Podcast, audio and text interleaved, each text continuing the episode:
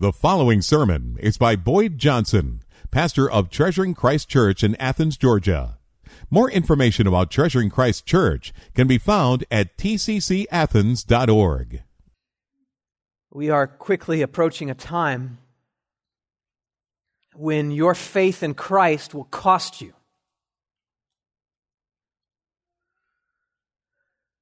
It hasn't always been this way in this country. For a long time, Christians have been able to freely worship and live out their convictions. But it appears those days are waning, coming to a close. We've seen much evidence of this in the past year during this time of lockdowns. Churches in this country and elsewhere have been targeted. Churches have been forced to close or fined for opening their doors. One of my former classmates, pastors of a church in Canada, was thrown in jail, remains there because he refuses turn people away from his church's worship services. Meanwhile, cancel culture is canceling those who hold beliefs consistent with biblical teachings. Books have been removed from stores that go against the new morality that we're all to bow to. People are losing their livelihoods and reputations because they hold to biblical convictions. And at the same time, we may soon face another more lasting threat to our freedom to live out our faith in conformity to biblical convictions. The Equality Act has been passed by the House and sent to the Senate. If it becomes law, it would remove important protections Christians have under federal law. It won't be long before you're directly affected by all of this. Your faith in Christ will soon cost you. Persecution of one kind or another is on the horizon for every faithful Christian. So, how will you respond when you begin to suffer for your faith? How should we respond when our faith is assaulted? Well, to answer those questions, I want to turn to 1 Peter, which is a manual for living for Christ in a hostile world. This letter was written to a group of Christians who were experiencing persecution because of their faith. And Peter writes to instruct and to encourage them to persevere in their trials. Look with me in 1 Peter chapter 3 beginning in verse 13. He writes, "Now who is there to harm you if you're zealous for what is good? But even if you should suffer for righteousness' sake, you'll be blessed. Have no fear of them." Nor be troubled. But in your hearts, honor Christ the Lord as holy, always being prepared to make a defense to anyone who asks you for a reason in the hope that is in you. Yet do it with gentleness and respect, having a good conscience, so that when you're slandered, those who revile your good behavior in Christ may be put to shame. In this short passage, Peter instructs these churches how to conduct themselves when their faith is under attack. And so it's a fitting passage for us as we anticipate what's to come. Now is the time to prepare ourselves when our faith becomes costly. In this passage, Peter gives us four ways we must respond to assaults on our faith. Four ways we must respond to assaults on our faith. First, now is the time. We must respond as people of Christ. Notice he begins in verse 13 Now, who is there to harm you if you're zealous for what is good? But even if you should suffer for righteousness' sake, you'll be blessed. Have no fear of them, nor be troubled, but in your hearts honor Christ the Lord as holy. Peter was speaking into a situation in the first century very much like what we can imagine we'll soon face. Ordinarily, in a just society, those who are zealous for what is good shouldn't be harmed. But when those in power replace justice with unrighteousness, then righteous Christians will necessarily suffer at the hands of authorities because we live for righteousness. And when unrighteousness becomes injustice, we'll suffer. Those who trust and obey God will always be blessed, but faith and obedience can still be painful. These churches Peter wrote to were suffering at the hands of those in power. To them, he gave this strong exhortation at the end of verse 14 Have no fear of them, nor be troubled. Peter, of all people, knew well what it was to be afraid when faced with opposition. When the authorities came for Jesus, Peter denied that he even knew Jesus and fled. But by the time Peter wrote this letter, he had grown in his faith. And he had suffered. And he had found God faithful. And so, not only because it's true, but out of personal conviction and experience, he writes Have no fear of them nor be troubled. Don't fear those who oppose you. Don't be troubled about your circumstances.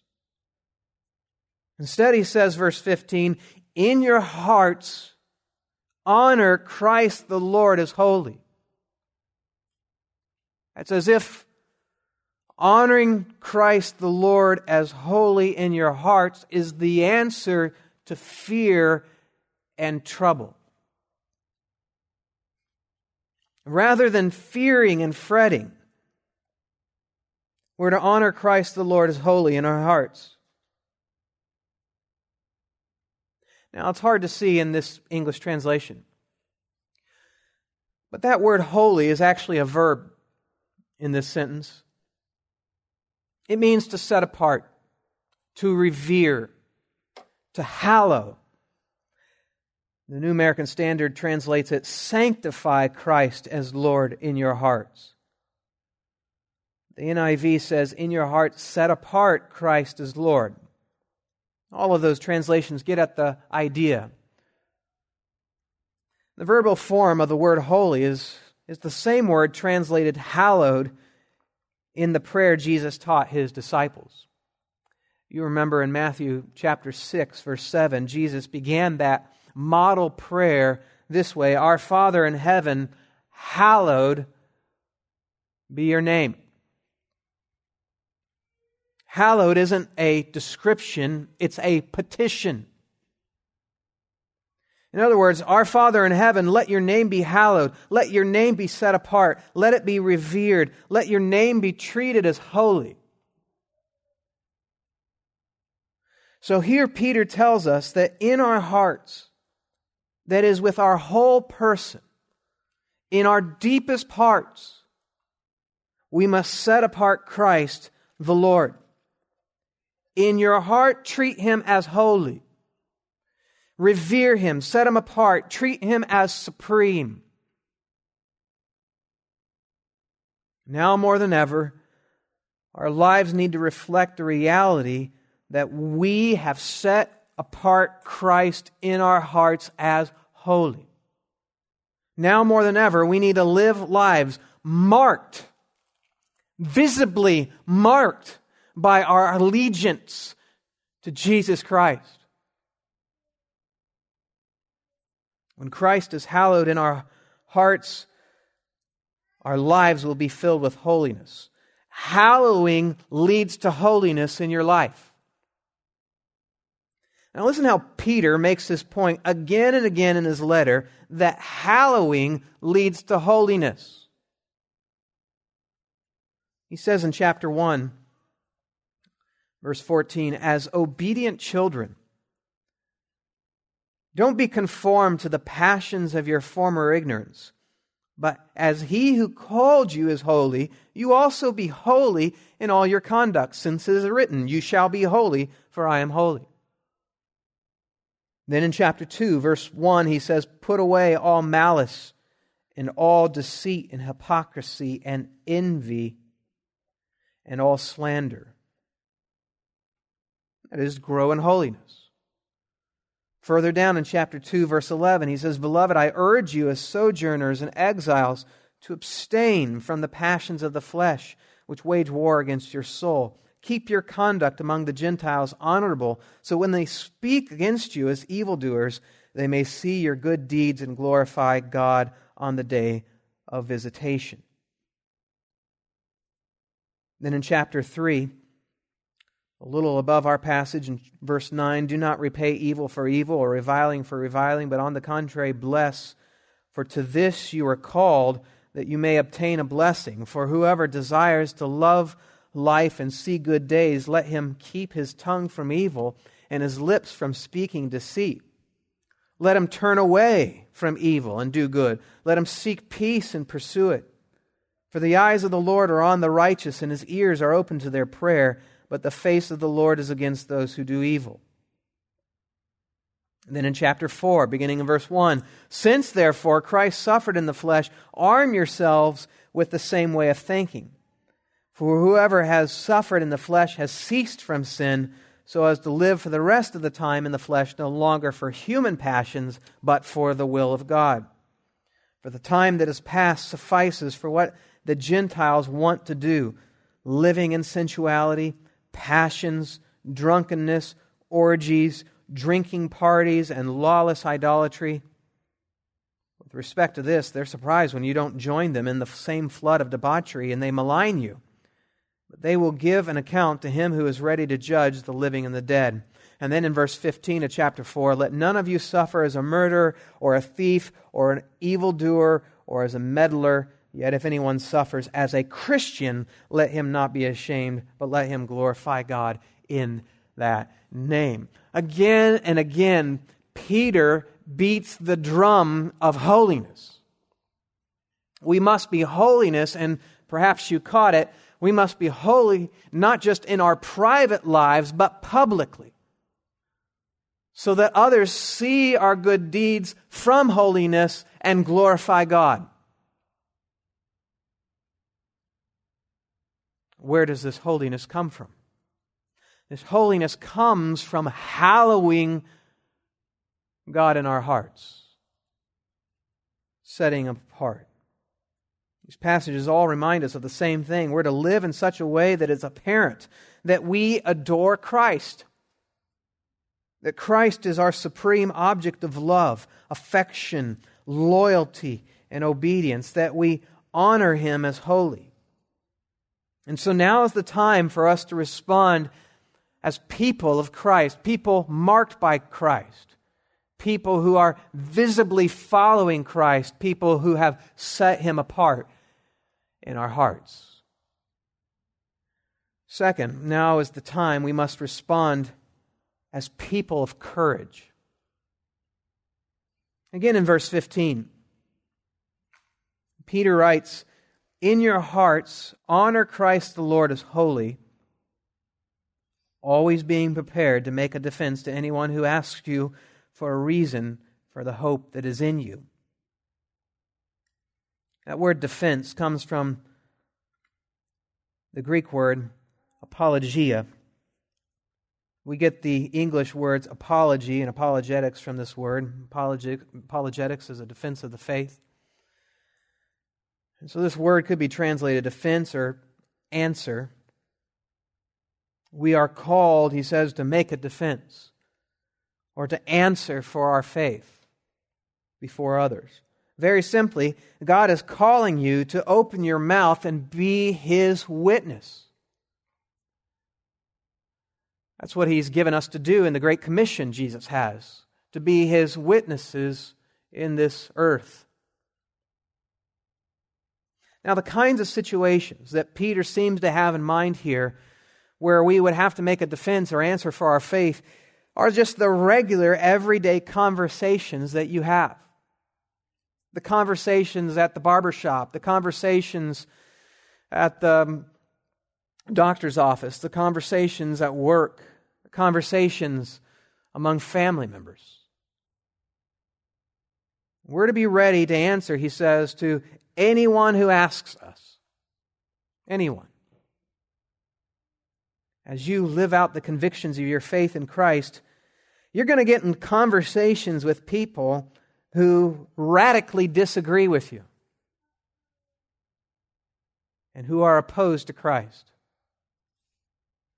And at that moment, you'll either go silent in order to keep the peace or you'll courageously say something that's true. Will you have the courage in that moment? If Christ is set apart in your heart, you will. If He's most valuable to you, even more valuable than your reputation, more valuable than being liked, then you'll be His witness when the time comes to give an defense. Paul wrote in Romans chapter 1 verse 16, I'm not ashamed of the gospel. For it's the power of God for salvation to everyone who believes, to the Jew first and also to the Greek. He's not ashamed. We hide what we're ashamed of. We conceal what we're ashamed of. Shame keeps us from courageous conversation. But there's nothing shameful about your faith in Christ. There's nothing shameful about God's truth. On the other hand, by nature, we share with people what we delight in. The things that you enjoy, you tell other people about. Nobody needs to stir you up for that. You just naturally do it. If instead of shame we delight in God's truth, we'll be eager to share God's truth.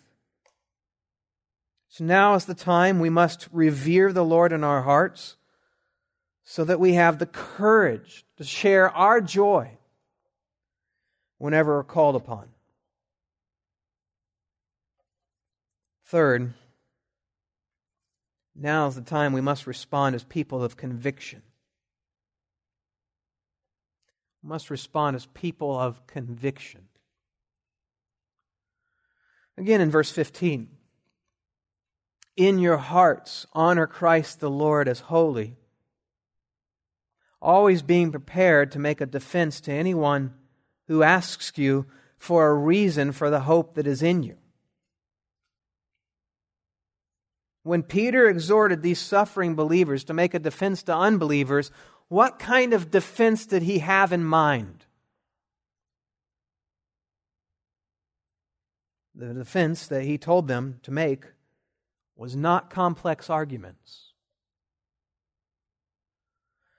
was not memorized reasons,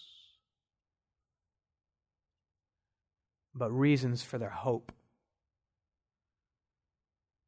He says we're always to be prepared to give the reason for the hope that is in us. You don't have to read any apologetics books to do this. You don't have to be smart. You don't have to be sharp and on your feet and quick with a reply. You don't even have to have heard the other side's arguments before. What you need is just hope that wells up and overflows out of your mouth. The hope that is in us are the convictions we have about God. We believe that God is. We believe that God is holy. We believe that God saves. We believe that Christ came, that he died for sins of all who believe. We believe that those who are saved are kept for eternity. We believe his word is true and authoritative. These are convictions that we hope in, that every true Christian has. To have courage requires conviction, having our hearts full of hope in God. As hope rises in our hearts, our affections for Christ grows. And as our affection for Christ grows, so too grows our desire to tell other people about him in the face, even in the face of ridicule or suffering. So the way we're to get ready, to always be prepared to make a case for our hope is to get hopeful. The key to being ready is not amassing arguments and knowing how to respond to everyone's questions. Rather, the key to being ready is amassing hope in our hearts so that when we're asked, our hope gushes out of our hearts. I don't know the answer to your question. I've never heard someone make that argument before. But here's what I can tell you. Here's the truth that I do know. Jesus Christ saves. What do you have to say about that? Our hope will rise as we meditate on the hope God has given us, as we store up hope in Christ, our hearts enlarged with gladness in Christ, and then we're more courageous to tell God's truth in the face of opposition. And here's what's so powerful to unbelievers about all of this. As you live for Christ and receive the reproach of the world, and yet don't give up and maintain hope, unbelievers will recognize by the way you respond to suffering that your hope is not in just laws.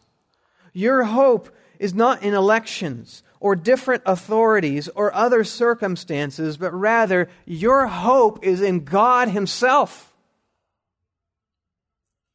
Hope in God while you suffer will become a compelling, irrefutable argument for God. What else is he hoping in? No other explanation will explain the way you endure suffering. So then, our primary duty each day is to keep our own hearts hopeful in God, trusting Him believing Him, amassing hope.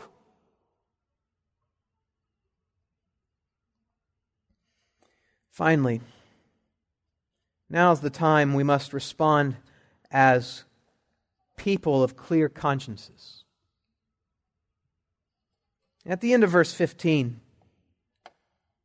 and continuing into the next verse, Peter writes, Yet do it with gentleness Respond with gentleness and respect, having a good conscience, so that when you are slandered, those who revile your good behavior in Christ may be put to shame. In relation to God, we're to live holy lives, but in relation to people, we're to live lives of gentleness and respect.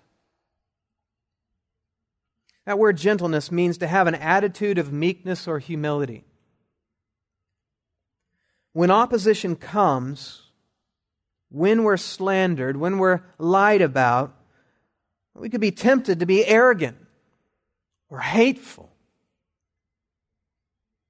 But Peter says instead we should respond with a kind of gentle humility. We remember how Jesus responded when he was taken captive. when he was beaten and jailed and sentenced and killed, he didn't spew hate. He didn't become sinfully angry or revile those who mistreated him. Peter writes in chapter 2, verse 21 To this you have been called, because Christ also suffered for you, leaving you an example that you might follow in his steps. He committed no sin, neither was deceit found in his mouth. When he was reviled, he did not revile in return. When he suffered, he did not threaten, but continued entrusting himself to him who judges justly.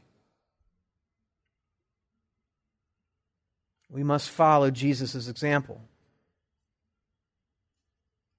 We need to ensure we don't give those who oppose our faith any cause for condemning our behavior. Let the issue be our hope in Christ, not our bad attitudes, not our poor responses. We should also respond with gentleness because we want those who oppose our faith to come to saving faith. Paul writes in 2 Timothy chapter 2, beginning in verse 24, the Lord's servant must not be quarrelsome,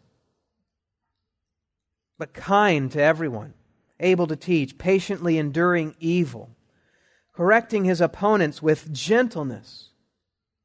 God may perhaps grant them repentance, leading to a knowledge of the truth, and they may come to their senses and escape from the snare of the devil after being captured by him to do his will. So we're to be gentle, to have a kind of humility and meekness as we make a defense of our faith as we respond to suffering.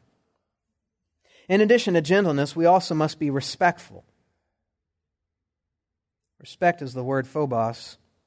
It's often translated fear. Peter probably has in mind how we should treat authorities, those who have power over us. We should be respectful in our speech, respectful in our conduct, recognizing that God has placed us all under authority. In chapter 2, verse 13, Peter says, Be subject for the Lord's sake to every human institution, whether it be to the emperor as supreme, who was Nero at the time, or to governors as sent by him to punish those who do evil and to praise those who do good. When we treat people with gentleness and respect, we'll have a good conscience before God. To be sure, we obey God, not men, when man's laws conflict with God's laws. And yet we always do this with gentleness and respect so that we can have a good conscience before God. A good conscience is one that doesn't accuse us of unconfessed sin. And when we have a clear conscience, those who revile our good behavior may be put to shame. That is, their consciences may be pricked so that they feel that shame of their actions and be led closer to the truth. Well, how should we respond when our faith is assaulted? We need to respond as people of Christ, people of courage, people of conviction, and people of clear consciences. That's what God's will is for us. Are you ready for what's to come? Now's the time to get ready. Because whether you know it or not, the world's coming for you. If you trust in Christ. Now is the time to get ready. We don't need to live in fear of the future, but we do need to double down and root ourselves in the ordinary means of grace that makes us strong and able to endure hardships now more than ever, your devotional times matter. Now more than ever, our fellowship matters. Now more than ever, our corporate and private worship matters. All this so that we can amass the hope that we need to carry us through. We need to live in light of the reality that we live in. And so we need to ask God for help in all this. Will you pray with me?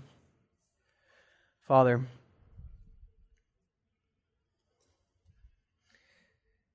we don't have martyr complexes.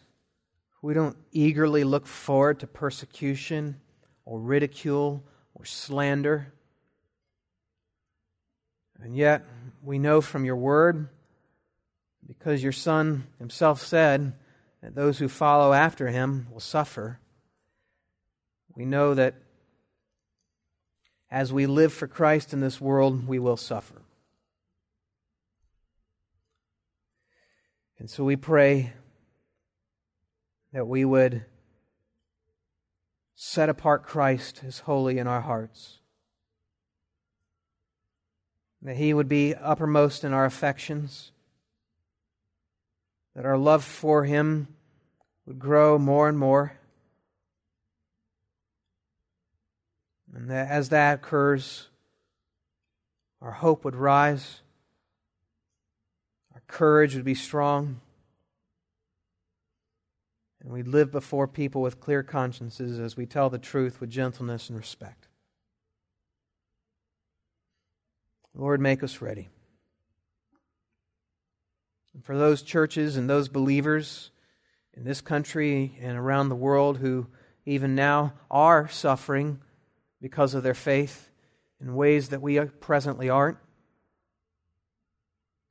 we pray that in their hearts hope would arise and that they would continue to trust you, the one who is sovereign over all circumstances, even evil authorities. So bring rescue, but mostly bring hope, and give all these Christians who suffer a great witness, so that many would be led to faith in Christ and many would be strengthened in their faith in Christ because of their example.